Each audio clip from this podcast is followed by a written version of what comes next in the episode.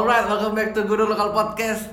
Masih bareng gue Ilham Batara Simatupang di sini dan di episode ke-17 ini gue udah bareng penulis dari salah satu uh, media online yang sekarang lagi happening banget, IDN Times.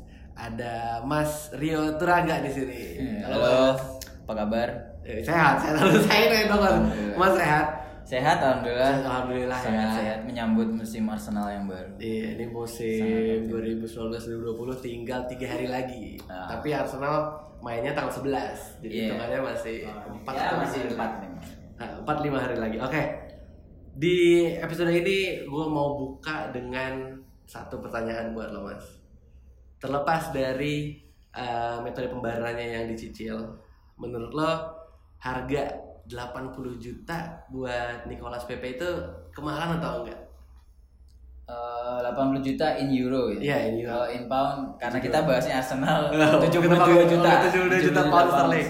Eh, ketika Nicolas Pepe pertama jadi buruan kan gue sempet nge-tweet tuh di Twitter gue gue bilang waktu itu kan Liverpool yang leading race ya. Iya. Kayak, Wih gila gue bayangin dia Mane Salah. Salah, Firmino. wih.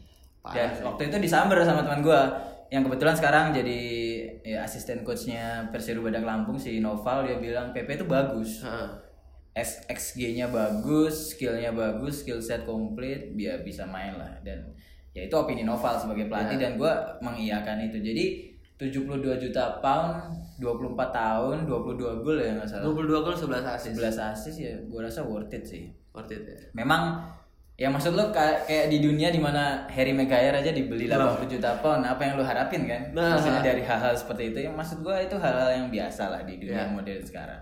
Kayak gitu. Jadi PP dengan skema malah sebenarnya skema itu bagus ya kayak Juve kan beli Matic Delik juga nyicil, terus Arsenal juga ngikutin dan Nah. kabarnya kan sempet akan ada skema nyicil juga buat Dayot Upamecano, cuman ternyata di take down sama Ditolak. sama Leipzig. Jadi menurut gua itu ya brilliant transfer sih kayak yang bilang Sanlehi itu bagus. Oke. Hmm. Nah, sebenarnya kenapa ada pertanyaan ini? Gue nyari tuh mas di dua musim terakhir, eh karena gue kalau nyarinya tiga atau empat atau lima, takutnya kan banyak yang bilang kan udah ada inflasi segala macam. Jadi gue nyari dua, dua tahun terakhir siapa nih winger yang eh, dibeli sama tim Premier League dari liga lain nih? Ternyata winger dibeli dari liga lain dan jadi atau jago lah di Premier League itu Muhammad Salah. Dan Salah tuh dibeli cuman 35 juta. iya dan statistiknya kan malah saya lihat lebih bagus lebih bagus Salah daripada Pepe kan. Karena kalau lo lihat Pepe dibeli nomor 24 statistiknya yang bagus cuma satu musim malah. Dia kan di Lille cuman dua musim ya kalau nggak salah ya. Sementara kan kalau salah dia di loan semusim di Fiorentina gacor 13 gol. Hmm. terus musim kedua dia cetak 31 gol. Hmm. musim ke musim ketiga musim pertama di Roma malah juga jadi. Iya. cuman dibeli sama Liverpool 36 juta pound sterling doang. Nah makanya ini agak bingung. Wah anjir nih Liverpool bisa dapat salah lebih murah hampir setengah harga PP sementara PP kan cuma semusim nih. Hmm. jadinya menurut makanya ini ada pertanyaan kayak gini gue tanya nih. Ah, ini gue jawab ya. ya ya Ini dari analisis pribadi gue dan ya, maksudnya kalau orang nggak sepakat nggak it- it's it's free Iya. free will ya terserah kalian gitu. Pertama gini, PP itu sebenarnya teruji dua musim. Hmm. Cuman musim pertama dia di Lille kan gue ngikutin Bielsa ya. Gue Hmm. salah satu ya gue die hard fansnya Bielsa dan gue selalu follow semua tim yang dilatih Bielsa Oke. di Twitter. Twitter. Lille tuh sempat gue follow kan dia sempat boyongan 13 pemain baru ketika Bielsa masuk Thiago Maia, uh, Luis Carlos termasuk Nicolas Pepe dari Angers, Angers, Hmm, Angers, ya. nggak salah. Waktu itu dia cuman main bentar sih emang sama Bielsa kan ada ada turbulence waktu itu. Bielsa sama Presiden Lille tuh kayak ya biasalah dia kan orangnya Bielsa kan gimana ya idealis, Idealis dan banget. orang uh, Presiden Lille tuh nggak sabaran. Akhirnya diganti si Christophe Galtier ini. Ini kan mantan pelatihnya Aubameyang di Saint Etienne. oh Jadi ketika dipegang Saint eh, sama Galtier ini di musim pertama dia langsung bagus sebenarnya 13 gol, asisnya cuma 6 atau 7 tapi lumayan untuk tim yang saat itu lolos dari degradasi. Itu PP. Dan musim kedua dia lebih bagus kan karena Iya. dari awal udah sama Galtier dari awal musim 22 gol 11 assist runner up Hmm. di liga. Nah, soal salah. Jadi gini teorinya. Pemain itu akan turun harganya ketika dia pernah flop di satu liga. Salah pernah di Premier League sebelumnya di Bener, Chelsea. bener, bener. dan dia uh, dia down kan maksudnya nggak flop, pernah flop. main. ya kalah lah. Dia nggak nggak seperti ketika dia dibeli dari Basel Chelsea kan harapnya wih dia dia bakal jadi world beater. Ternyata enggak akhirnya dibuang ke Serie A.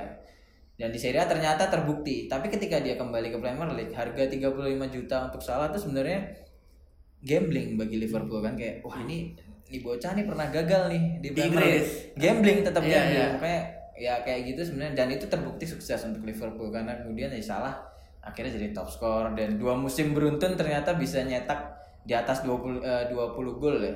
Iya iya Musim lalu dua-dua kan sama Aubameyang. dua tiga sama Aubameyang. Oh iya 23. Sama Mane. Jadi ada hal-hal yang dipengaruhi statistik, performa, terus juga gimana sih perform mereka. Kalau PP menurut gua mahal karena supply and demand sih. Iya, kan yang incer iya, banyak. Banyak incer banget, banyak banget. Dan kemudian out of nowhere Arsenal yang datang dan gua rasa paket 77 juta pound tuh ya ya ya udah. Ya, bener, bener, Sama kayak Harry Maguire gitu. Iya benar. Karena kalau ada orang bilang gila PP overpress, ya bro, lu lihat lah Harry Maguire bro. Dia nggak, maksud gua Harry Maguire bagus di Piala Dunia, oke. Dia di Premier League teruji baru baru teruji di Premier League. Iya Jadi, baru Premier League. harga 80 juta kalau gua ditanya PP itu overpress sama nggak? Ya lihat Harry Maguire. Gitu. Maguire benar benar. Baru kita nanti bicara statistik. Oke, oke, gitu. oke, oke. Sederhananya seperti itu. Nah, makanya kemarin sebenarnya kalau gue lihat banyak fans Arsenal itu seneng bukan karena harganya tuh enggak. Tapi karena PP itu kita menang race-nya kan. Iya, PP itu kan eh, high profile ya di bursa transfer musim ini kan. Karena dari awal musim kan bahkan dari Maret ke- kan gue follow terus tuh kabarnya PP itu. Hmm. Dia kan salah satu winger potensial juga kan. Iya, iya. Baru 23 tahun saat itu, sekarang udah 24. Eh, jadi warga segitu dengan performa dia dan dia memang teruji sih. Dari pola main, gaya main, fisiknya juga nggak kayak winger yang ringkih gitu kan. Iya, dari kecil. fisiknya fisiknya udah bagus. Dia juga lumayan tinggi. Mhm. Dan eh, ini yang orang lupa tuh kadang eh, karir di rekam jejak injury prone itu jadi salah satu pertimbangan. Ini gue pernah wawancara sama beberapa eh, beberapa tim scouting, bukan tim scouting sih kalau di Indonesia apa ya istilahnya. Nah, tim analis yang kemudian nanti diminta sama pelatih buat rekomendasi siapa yang direkrut. Oh gitu ya. Ketika mereka ngerekrut orang, mereka ngelihat ini pernah cedera apa nih dalam lima tahun terakhir loh. Nah, PP itu nggak ada, nggak ada rekam jejak Oh. gue sempet ngecek tuh dia hampir nggak pernah absen karena cedera absennya mungkin ya murni diistirahatkan murni atau pernah dia kena akumulasi kartu udah gitu gitu doang jadi fisiknya oke jadi ya memang ya ya udah segitu Oh, benar juga, benar juga, benar juga. Makanya selain skill, selain gol dan assist juga eh, rekam jejak cedera juga jadi salah satu Plus- plus jual ya. dia cocok di skema Emery ntar kita bahas Oke, ntar kita bahas. Ntar Iya. kita ada bahas eh, season preview untuk Hmm. eh, musim selanjutnya. Oh ya, sebelum pindah ke topik lain, gue kemarin nemu satu kesamaan antara transfer Saliba, Ceballos sama PP. Hmm. Kita lihat dari tiga pemain ini ada satu orang representatif dari Arsenal yang ngebantu mereka atau ngebujuk mereka buat gabung ke Arsenal. Kalau lihat kalau Saliba dia kan katanya eh, Gendozi Iya Guendouzi karena kan dulu pernah pernah bareng lah Hmm. pernah bareng di tim muda terus kalau Ceballos kan orang tuanya Jose Reyes hmm. dan kalau PP asisten pelatihnya Pantai Gading Toure Kolo Toure. nah, nah ini gue lihat eh, bisa jadi salah satu model Arsenal untuk transfer-transfer selanjutnya kan karena koneksi-koneksi dari pemain-pemain lama itu lumayan gede juga Eh, ini ada hal yang pernah gue bahas sama editor kembaran Mas Rossi. Nah, Mas Rossi salah satu ya senior gue di dunia jurnalistik bola. Ada waktu itu eh, Mas Rossi pernah bilang gini, ketika tim mencoba membeli sejarah, katakanlah kayak City, ya, oke gue nggak nyinyir ya, gue cuma berusaha fakta ya. City bagus dengan mereka punya konsep jelas untuk jadi tim yang bersaing. Cuman secara historis, secara historis mundur ke belakang, mereka nggak punya, nggak punya Iya. base itu. Katakanlah kalau City ada di posisi Arsenal sekarang, mereka pengen datangin pemain tapi nggak punya uang. Siapa yang mereka jual? Coba.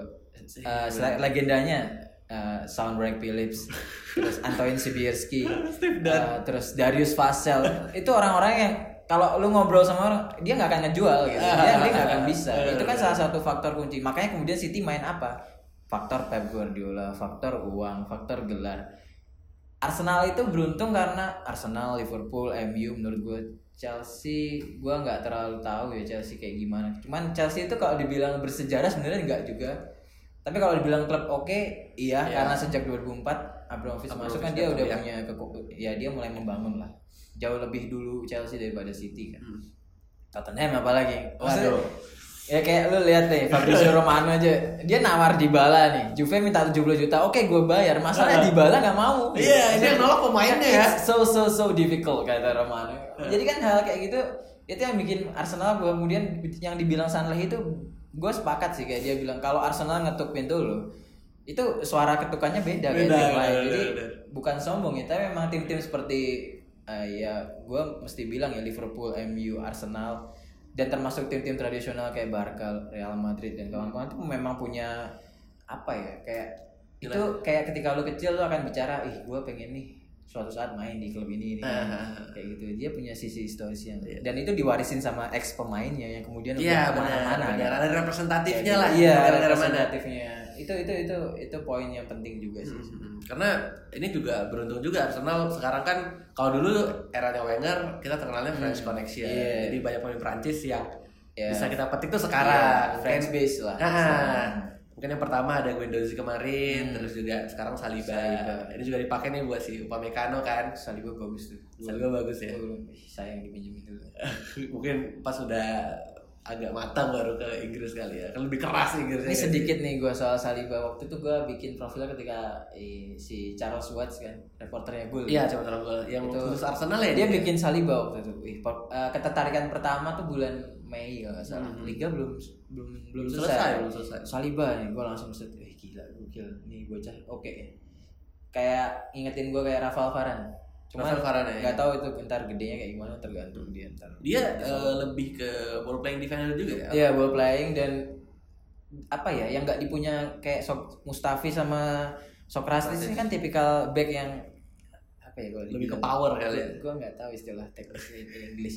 Kalau di Indonesia gue istilahinnya back back reckless. Gitu. Bebek reckless. Brak, Oh, gitu, gitu. asal Nah, Salib- rap ya, rap Saliba tuh def- uh, dia kayak perimeter. Hmm. Jadi defensive awarenessnya bagus. Dia tahu harus kapan harus nutup, kapan harus dan itu didapat di usia masih 17 tahun Iya, saat itu. Sekarang udah 18 18. ya. Ini kan musim breakthrough-nya kemarin. Jadi gua rasa eh, cuman 20-an juta. Ya, itu bisa Bargain lah ya. bargain, bargain. Bisa, bisa. Sayang dipinjemin dulu. Si depan. Apalagi ini nah ini lanjut lagi nih kan kemarin Hmm. kapten kita Koscielny cabut akhirnya. Sebenarnya gue rada sedih sih. Sedih tapi dengan respon Gunners di sosial media terutama banyak yang ngehujat. Gua eh, iya. Ya kalau menurut lu, lu respon lu gimana dengan kepindahan Lauren Koscielny ini gimana lo lo? gue tuh selalu respect sama Koscielny itu karena apa ya dia tuh dia pernah ditawar Real Madrid, Real Madrid ya benar. 2016 medio 2015 2016 gue lupa dan itu santer banget kan beritanya Hmm. dia stay terus dia cedera sebaliknya Arsenal berusaha menghargai oke gue stay sama lu ditunggu sampai sembuh dan dia bagus kan main Hmm. usianya dua tiga tiga dua tiga dua tiga tiga jadi harapan gue ngelihat Koscielny itu bukan kayak gue ngelihat Robin van Persie atau gue ngelihat ular. selama ini gue selalu percaya bahwa kan kalau gue ngepost di sosial media tuh bagi gue yang gue akui sebagai kapten selain Henry dan Vieira Nah, karena gue tumbuh nyukai Arsenal 2004 medio 2003 2004 Hmm. itu Fabregas gue selalu bilang Kak Fabregas itu kapten aing gitu. Iya, Jadi ketika Koscielny itu bakal jadi seperti itu ketika nanti dia gantung sepatu kan. Hmm. Ternyata tiba-tiba ya kita nggak pernah tahu ya apa yang terjadi Iya. di belakang di belakang layar kan. Tiba-tiba Arsenal dengan beraninya nge-blow up ke ke medsos waktu Iya. itu bilang Koscielny nggak mau ikut ke Amerika. Ya, gue langsung ih gila, apa nih? Iya benar. Dan nggak pernah dikasih tahu kan sampai saat ini. Koscielny aja bilang di Facebooknya ya. Di Instagram, Instagram, Facebook? Instagram, dan Facebook. dia bilang dia nggak pernah bilang dia cuma bilang ya ini saatnya gue kembali ke rumah gitu. Hmm. tapi apa gitu kan nggak mungkin kan kayak wah gue pengen balik karena menurut gue Koscielny itu orang yang sangat profesional gitu Iya. dan itu bukan tipikal tapi nggak tahu sih gue nggak tahu tapi memang ke- kepergian dia kan memang dia masih dibutuhin. Pertama karena tiga back kita dia Mustafi Sokratis yang paling reliable dia Sokratis iya tapi reckless kan. Dia Reckless, sering benar. dapat kartu. Sering dapat kartu tuh kalau di Liga Inggris nggak nggak bagus karena akan ada akumulasi kan. Chambers pemain terbaik Fulham tapi Fulham degradasi gitu. Bener, Masa- bener, bener. masalahnya di situ. Anomalinya di situ. Fulham degradasi. Rob Holding baru sembuh dari cedera. Ya nggak bisa diharapin lah apa aduh, apa lah masih. Mavropanos juga masih masih hijau lah istilahnya. Nah. jadi wah di Koscielny gue gue sempat makanya ketika ada rumor Coutinho ini nggak make sense Nggak make butuhnya sense. center back Mungkin rumor Coutinho ini untuk nutupin kepergian Koscielny mungkin Iya, dari media. mungkin, kali ya. mungkin. dan siapa tahu itu kayak ya smoke screen juga ya Benar-benar. karena Arsenal kan lagi ngincer Rugani kalau nggak salah Iya, Rugani. mau di lawan juga Nah, tadi gue baru baca bang, kalau si Koscielny, jadi ada gue lupa deh, eh, ini dari artikelnya siapa, ada yang bilang dia di- eh, bukan yang bilang, ditulis di situ kalau Koscielny ini waktu dia cedera di semifinal Hmm, yang League. Europa League lawan Atletico, dia itu sebenarnya udah nolak main sama Wenger. Dia nggak mau main, cuman karena waktu itu kita lagi krisis back, akhirnya Wenger mainin dia mau nggak mau. yang di momen dia cedera ya? Iya, dia itu kan baru cedera kalau nggak salah, baru cedera dan lagi pemulihan, dia nolak main karena takutnya cederanya kambuh nggak bisa ikut Piala Dunia Piala Dunia. Akhirnya Wenger mainin dia, dia cedera, dia nggak ikut Piala Dunia dan parah lagi Prancis juara. Nah di situ dia katanya benci dengan Arsenal. Makanya dari situ mulai muncul eh desas kalau dia emang mau cabut dari Arsenal. Gue baru Makanya- tahu sih sebenarnya itu. Tapi kalau memang background itu ya gue memahami sih kalau akhirnya dia memang memaksa ya. Heeh. istilahnya kan dia forcing deal kan buat pindah ke Bordeaux. Jadi ya ya ya win-win solution lah. Arsenal at least dapat 5 juta lah ya. Iya 5 juta dari lumayan. dia ya. lumayan lah buat kan ngawar nawar Kieran Tierney itu cuma 20 dapat 20, dari tambah 25. lah 25 kasih lah. Nah benar benar benar.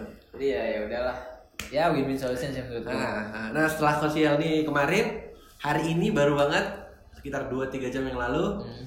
The True Gunner kita Carl Jenkinson Pindah. cabut juga ke Nottingham Forest. Dan gue tadi ini lucu banget jadi gue baca tadi kalau Carl Jenkinson eh, pergi dari Arsenal dengan sebuah gelar yaitu adalah pemain yang serving. iya yang paling lama eh, bertahan di Arsenal dalam di era Emirates Stadium. Dan itu cuma beda 24 jam dari Lauren Koscielny oke ini waduh ini mau dibilang jokes juga bisa tapi juga ini penghargaan juga bisa gitu Ya, ketika Koscielny pindah kan otomatis Jenkinson jadi longest serving player ya. Dan menurut gua pilihan Jenkinson itu emang nunggu waktu sih. Hmm. Jadi kan harapannya 2012 ketika tanda tangan kontrak tuh British Core iya betul sekarang ini lima pemain ini bakal jadi ya tulang punggung Arsenal lah dalam 5-6 tahun ke depan. Ya kita kemudian tahu 5-6 tahun ke depan itu salah satu uh, misprediksinya Wenger, ya, Wenger, menurut iya. gua. Karena kemudian Cambu pindah, Ramsey pindah, Wilshere pindah, Walcott Gibbs, apalagi Gibbs udah malah ke West Bromwich. Iya. Jan Gibson Degradasi jadi lagi. ya menurut gua ya memang harus pindah gitu karena di dunia modern sekarang ini kayak lu, lu memang benar-benar butuh pemain yang nggak cuman loyal tapi Hmm. juga punya kemampuan kayak gitu jadi kayak ketika tim-tim seperti katakanlah di era modern Steven Gerrard tidak gantung sepatu di Liverpool Safi nggak gantung sepatu di Benar. Barcelona Andres. Iniesta nggak itu pemain yang jago gitu ya siapa yang meragukan Safi Iniesta ya kan? Heeh. jadi ya ketika ngelihat Jenkinson pergi ya gua ya udahlah ya udah lah ya. udah. dia emang the true gunner ya cuman ya udah baik Oke. Oke kita selesai ngomongin transfer. Tadi kita udah mulai dari PP, terus kesamaan transfer Saliba Sebayos dengan PP dan kemarin eh barusan juga Koscielny sama Jenkinson cabut. Sekarang kita lanjut ke season preview Arsenal untuk musim depan. Ini gua eh, mungkin kita berangkat dari strateginya Emery kali ya. Karena kan musim lalu Emery itu ada eh, ada tiga formasi yang dipakai terus tapi berganti-gantian. Nah ini gue mikirnya ada dua asumsi. Yang pertama mungkin Emery belum dapat skema terbaik Arsenal di bawah kepemimpinannya, atau yang kedua emang dia gunain strategi yang berbeda karena lawannya juga berbeda. Hmm. Menurut lo kayak gimana? Eh, kalau kan ketika dia baru diumumin kan eh dua minggu lah sebelum dia diumumin kan santer ya udah Iya.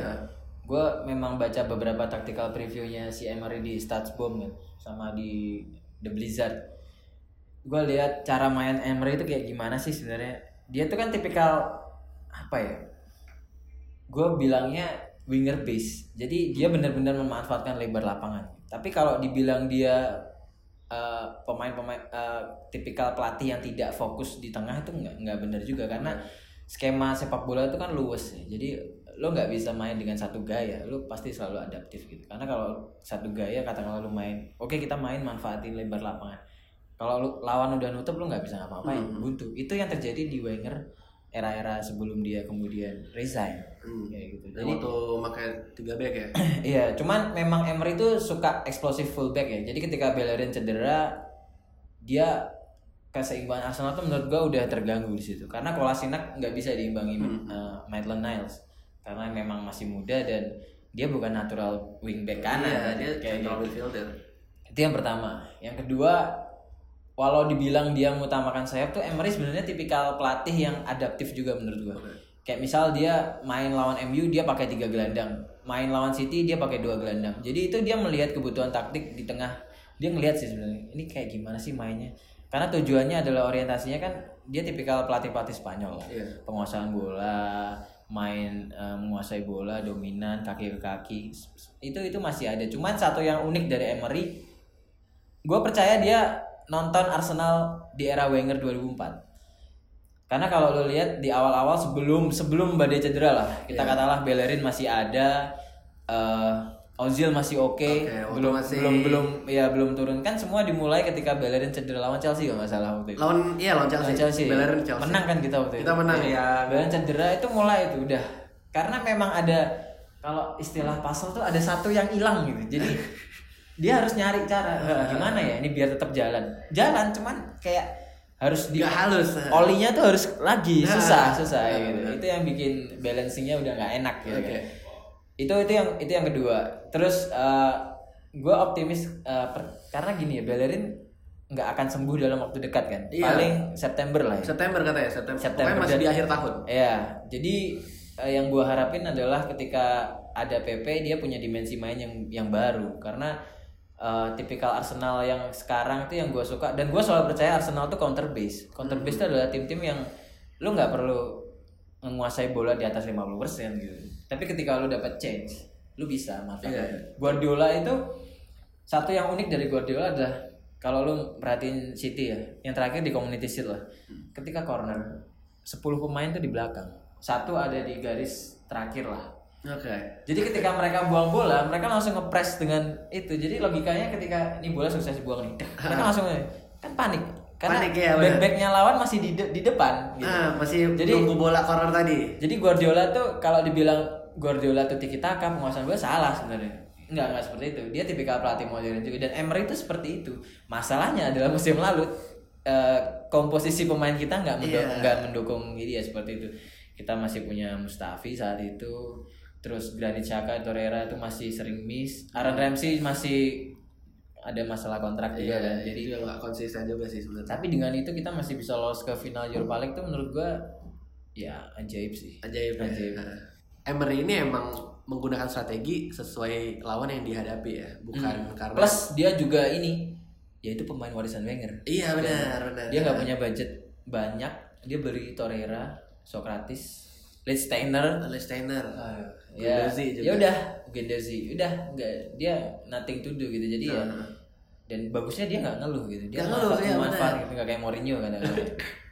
jadi itu bagus, itu wise man lah menurut gua dan dia bekerja dengan tim ala kadarnya dan ya udah peringkat lima tuh menurut gua udah Udah bagus lah ya. Udah- udah Apalagi bagus. sem- kita sempat 20 game. dua iya dua nggak terkalahkan kan. Iya, ha-ha. Tapi makanya musim ini tuh optimisme tinggi karena ya finally kita bisa ngeluarin 70 juta buat Iya, satu pemain wah, tuh kayak, itu pemain termahal lagi. Itu kayak statement nih gue beli nih. Ya. Oke, gue bisa beli main mahal dan itu pemainnya disesuai sama dia. Iya, dan dia eh, iya benar tuh. Jadi pemain yang mahal juga bukan pemain yang sembarangan. Iya, pemain yang sesuai dibutuhkan sama- sama pelatih kan. Ya at least nggak kayak Madrid kan. Mereka punya striker, punya winger. Mereka masih beli Yuka Jovic, Iya. masih beli Eden Hazard. Hazard, Ya, Kubo, beda sih emang duitnya beda. Jadi mereka duit gak mikir. Yang penting beli Iya. aja dulu nih, nih Iya, kalau gak jadi Ntar pakainya gimana nggak tahu. Ah, Kenapa? Bahkan pelatihnya aja juga sebenarnya tidak taktik base juga kan ya. Kalau Zidane kalau dilihat ya dia lebih ke manajemen dia Ah, lebih ah. dia menguasai ruang ganti Hmm, sih hmm. karena dia kan ex pemain Iya. gila auranya kayak gitu kapten lagi dulu. iya legenda gitu kan banyak yang segar lah gitu karena kan kalau dilihat dulu Madrid juga ngandelinnya kan tiga di depan doang kan Ah. Di tengah Bi- apa, BBC? BBC BBC. BBC Udah tinggal udah bisinya udah cabut nih. Mau cabut satu lagi. mau cabut satu lagi oke menurut lu gimana nih mas dengan eh, pemain yang ada dulu deh ini kita kesampingkan dulu rumor-rumor soal Pamekano, Tierney, terus juga Rugani dengan squad yang ada sekarang ini gimana Eh, musim Arsenal musim depan kayak gimana? Kita bilang musim ini ya karena Ya, udah, oh, yaudah, musim udah- ini, udah iya, iya, dalam hitungan hari kan. Oke musim ini gimana? Sebenarnya gue optimistis karena satu kan gue salah satu yang ketika gue senggang tuh gue baca George Beat.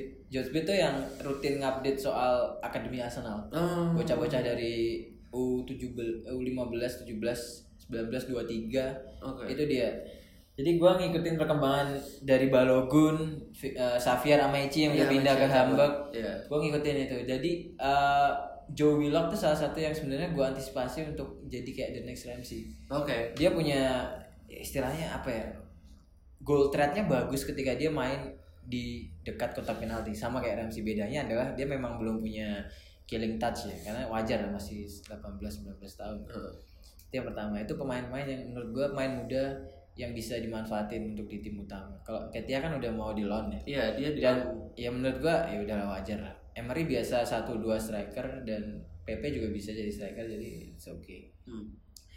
kalau musim ini dari pemain yang ada Lacazette Aubameyang pasti bakal jadi kunci. Yang gue masih bingung tuh gue agak nggak sepakat sama Arsenal Kitchen Gimana? tentang gimana sih. Dia kan selalu dia pernah bilang ntar gue tulis kalau dia dia memprediksikan kalau dengan datangnya PP Hmm. Ozil tuh nggak akan ada skema nggak akan ada tempat tapi kalau lu lihat Joan Gamper Trophy lawan Barcelona Iya.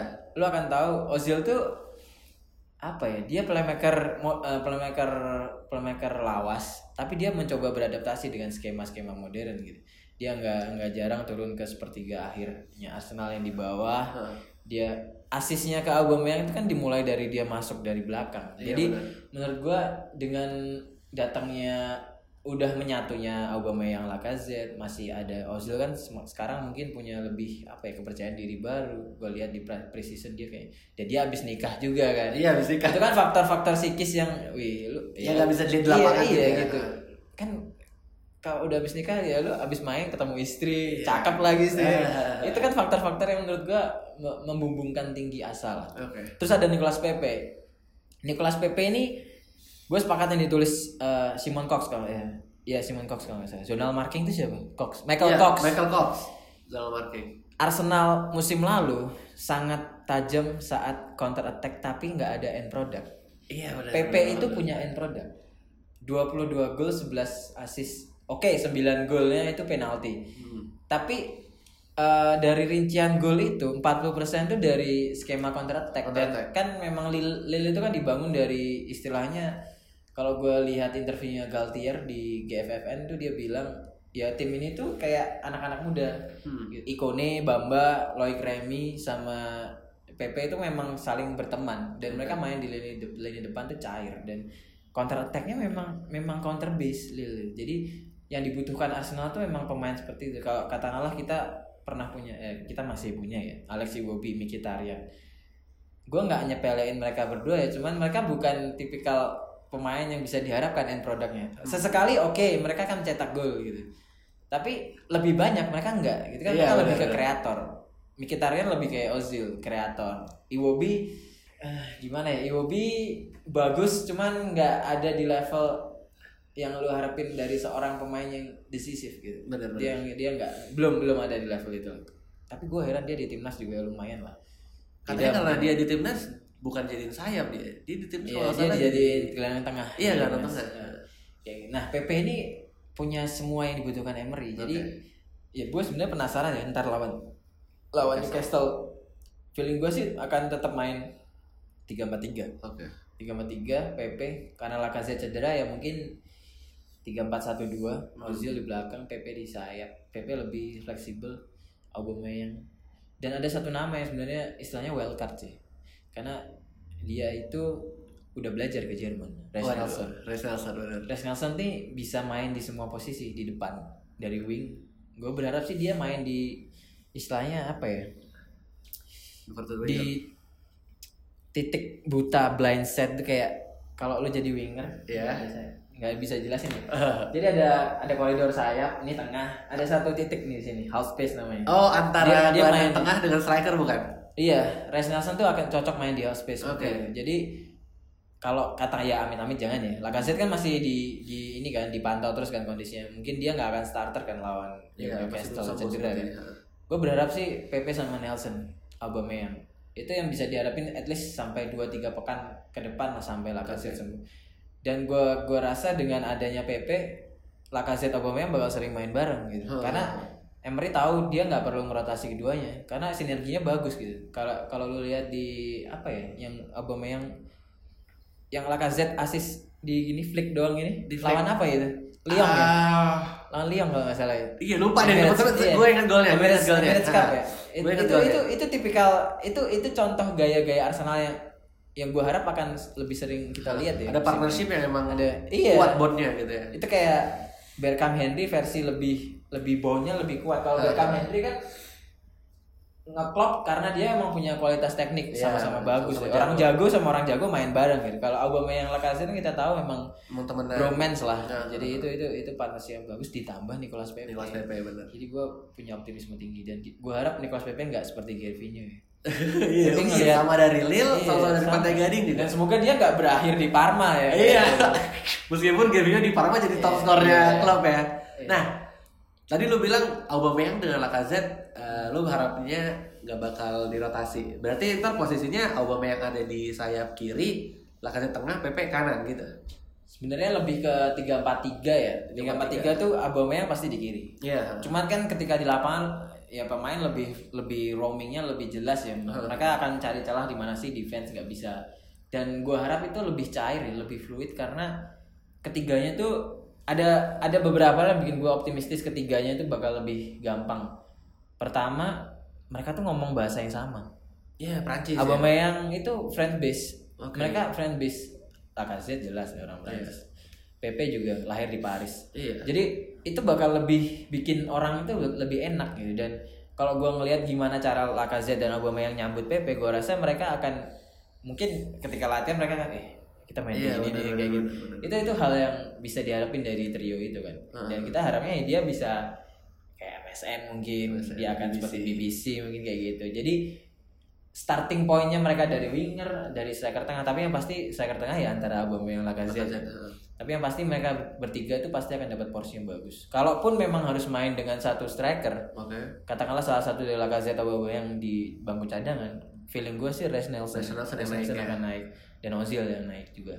Karena dilihat dari seringnya dan satu lagi yang kita lupa belum bahas Dani Ceballos. Nah, seba- nah ini tadi gue juga mau nanya. Tadi kan kita udah bahas Iya. di bagian striker ya, striker pokoknya pemain depan lah. Hmm. Nah kan kita di gelandang ini ada banyak kan mas ya, ada Ozil, ada Ah. Xhaka, Ceballos sama Torreira. Nah ini menurut lo gimana nih cara memaksimalkan si Ceballos di skemanya Emery?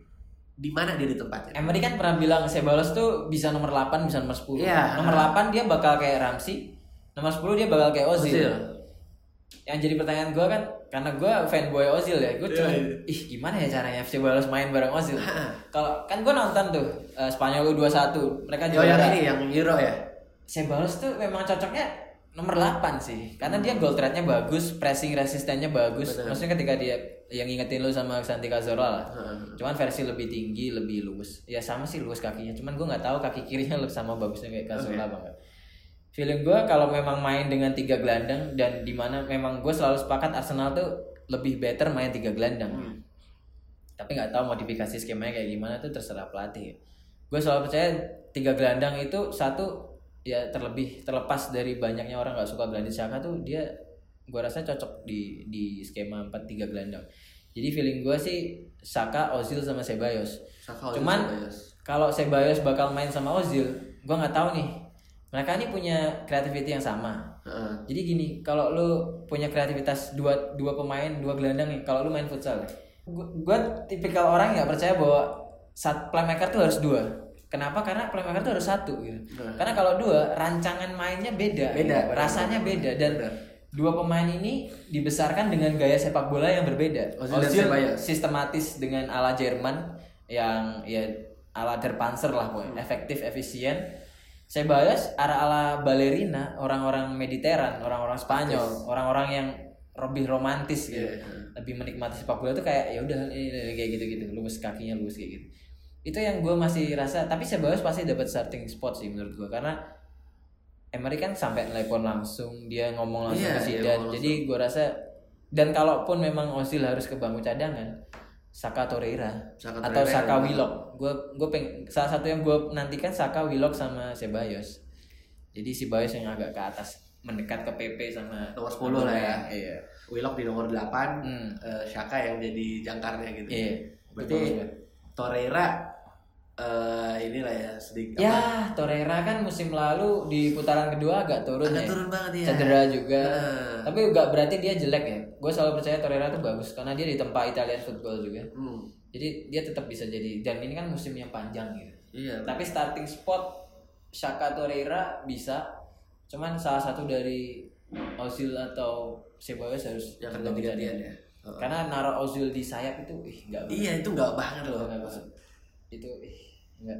Itu kayak lu Dan itu Wenger sering ngelakuin. Iya, itu kayak lu makan aduh, apa ya makanan campur-campur Indomie yang aneh itu. Sebelah ya. Itu enggak, enggak, enggak, itu enggak bisa, Bro. Nggak cocok ya. Itu enggak, Bro. Jangan. Dosa itu, dosa. Selesai ya. Oke. Hmm. Dari penjelasan lu tadi, menurut lo musim ini kita finish posisi berapa? Eh, musim ini dua kalau nggak tiga. Dua kalau nggak tiga ya. Nah. Sebenarnya satu tetap City kali ya. Satu, iya, City tuh udah punya squad yang menurut gua udah siap. gitu. Hmm. Dia cuman kalau gua ngeliat-ngeliatnya City tuh, ini City nih tim kaya yang nggak pernah beli pemain tuh ratusan juta. Bener bener banget. Karena apa? Karena Pep itu tahu menurut gua ini pemain nih dia udah wanti-wanti kan. Iya. Kayak rumornya dia udah tahu nih Fernandinho udah udah tua nih. Dia dia ngincarnya udah udah jelas Saul, Rodri. Pokoknya ada Saul, Rodri ada tiga pemain. Hmm. Dapatnya Rodri Nah, 70 juta. Orang tanya, "Gila gelandang bertahan 70 juta ya?" Lu lihat mainnya di kemarin kompetisi. Gila. Wah, itu Gila itu. bener-bener pengganti Fernandinho Iya, banget sih dia. jadi tim tim itu udah siap. Ah, Siapnya bukan untuk bersaing empat besar, siapnya untuk gelar. untuk gelar bener, untuk juara Nah, dua tiga, kenapa dua tiga ya feeling gue kita akan bersaingnya sama Liverpool, sama Liverpool. Tottenham sama Tottenham. Kalau menurut gue Chelsea under Lampard tuh ya Ngulang ya, lagi soalnya, ya, ngulang dari nol lagi. dan mereka masih ini kan band transfer gitu. Ah, bener-bener. Pas striker utamanya sih ini Tammy Abraham. Gue nggak bilang Tammy Abraham jelek ya, cuman dia sama Swansea aja gagal gitu. Ya, gue nggak nggak yakin. Sih. sama Swansea di Premier League kan gagal Iya, ya. di Premier Walaupun League ya. kemarin di Villa. Manchester United ya Aduh, berat sih. Manchester Itu pelatihnya aja guru olahraga kali ya. Iya. Harusnya yang diajakin guru Pages tuh bukan timnas 15 ya. Iya. Harusnya MU bener. MU. Cuman MU tuh selalu punya hal-hal yang emang mengejutkan gitu. Mentalitas tim besar ya. Iya, Gitu. benar. Secara identitas itu mereka, ih gila nih, gua tim besar ya. Gak bisa gue jadi olok-olok. Iya. Gue percaya mentalitas seperti itu. Cuman dua tiga lah. Dua Dua tiga. atau tiga. Oke lah ya. Untuk Europa League gimana? Europa League mungkin kita bisa juara. Bisa juara. Mungkin. mungkin. Europa Asal tim-tim gede itu nggak terlempar iya, dari enggak, dari, dari iya. Benar, benar. kita kan selalu apesnya dapat tim-tim yang terlempar dari Liga Champions dan Ah. gue nggak bilang kualitas Arsenal di bawah ya cuman gimana ya tetap susah kalau katakanlah ketika Chelsea juara mereka di final cuma ngadepin siapa sebelum Arsenal ya Benfica Benfica. terus eh, Atletico cuma Frankfurt. ngadepin Marseille Heeh. kayak gitu harusnya ya jalan-jalan MU waktu itu cuma ngadepin Ajax yang masih cupu lah masa Frankie De Jong sama Delik bukan belum seperti sekarang ya. Jadi gue rasa Arsenal bisa sih dengan Iya. skuad yang lebih siap lah. Emery udah setahun dan ya gue ya Udah bisa klop lah ya sama pemain juga. At least final lah. At least final ya. Ya trofi sih menurut gue antara FA Cup, FA Cup, Carling sama Europa League. Europa League. Salah satu itu mungkin dapat. Yang bakal jadi keyman di squad kita musim ini siapa menurut lo? Yang benar-benar bakal jadi kunci, jadi eh, leading man lah. Kimennya ada dua sih gue. Siapa? Aubameyang sama Pepe. Aubameyang dan Pepe. Aubameyang, Aubameyang karena ya Sekarang dia kayaknya pemain yang kemarin tuh sih. iya kemarin gue nge-tweet kan kan Aubameyang video dia nyetak gol gawang Barca Oke. gue nge-tweet kalau lu naruh Aubameyang di sayap kita berantem aja gitu karena gila lu nggak naruh itu finishing Iya, dia benar-benar poacher ya. Iya, itu poacher dan bisa lari gitu. Gila lu lu gak naruh Aubameyang di sayap, Bro. Gitu. Ah, benar benar. Aubameyang tuh dan dia top scorer musim Dia top scorer, sama Mane sama Salah ya. Ah, Jadi dia udah tune in, dia udah cocok sama skema pemain dan gue lihat dari Instagramnya dia bahagia-bahagia aja. Wah. Apalagi kedatangan Pepe. Pepe kemarin kan udah welcoming Ya, uh, udah gini. juga Gue udah banget. kebayangin tuh tuh bertiga tuh bakal punya selebrasi bareng. Ya, nggak benar, tahu gimana kan. Karena kan Albalaka udah punya nih Iya, berdua. Ntar udah mereka bikin sendiri lah bertiga. Iya. Terus Pepe karena ya pertama dia record signing kan. Iya. Gila lu lu pasti ngarepin sesuatu. Sama kayak ketika 96 97 Arsenal dapat Dennis Bergkamp Oke. record signing Iya, mahal iya. banget dibeli dari, Dari Inter, ya? Dikritik kan 10 laga awal nggak salah.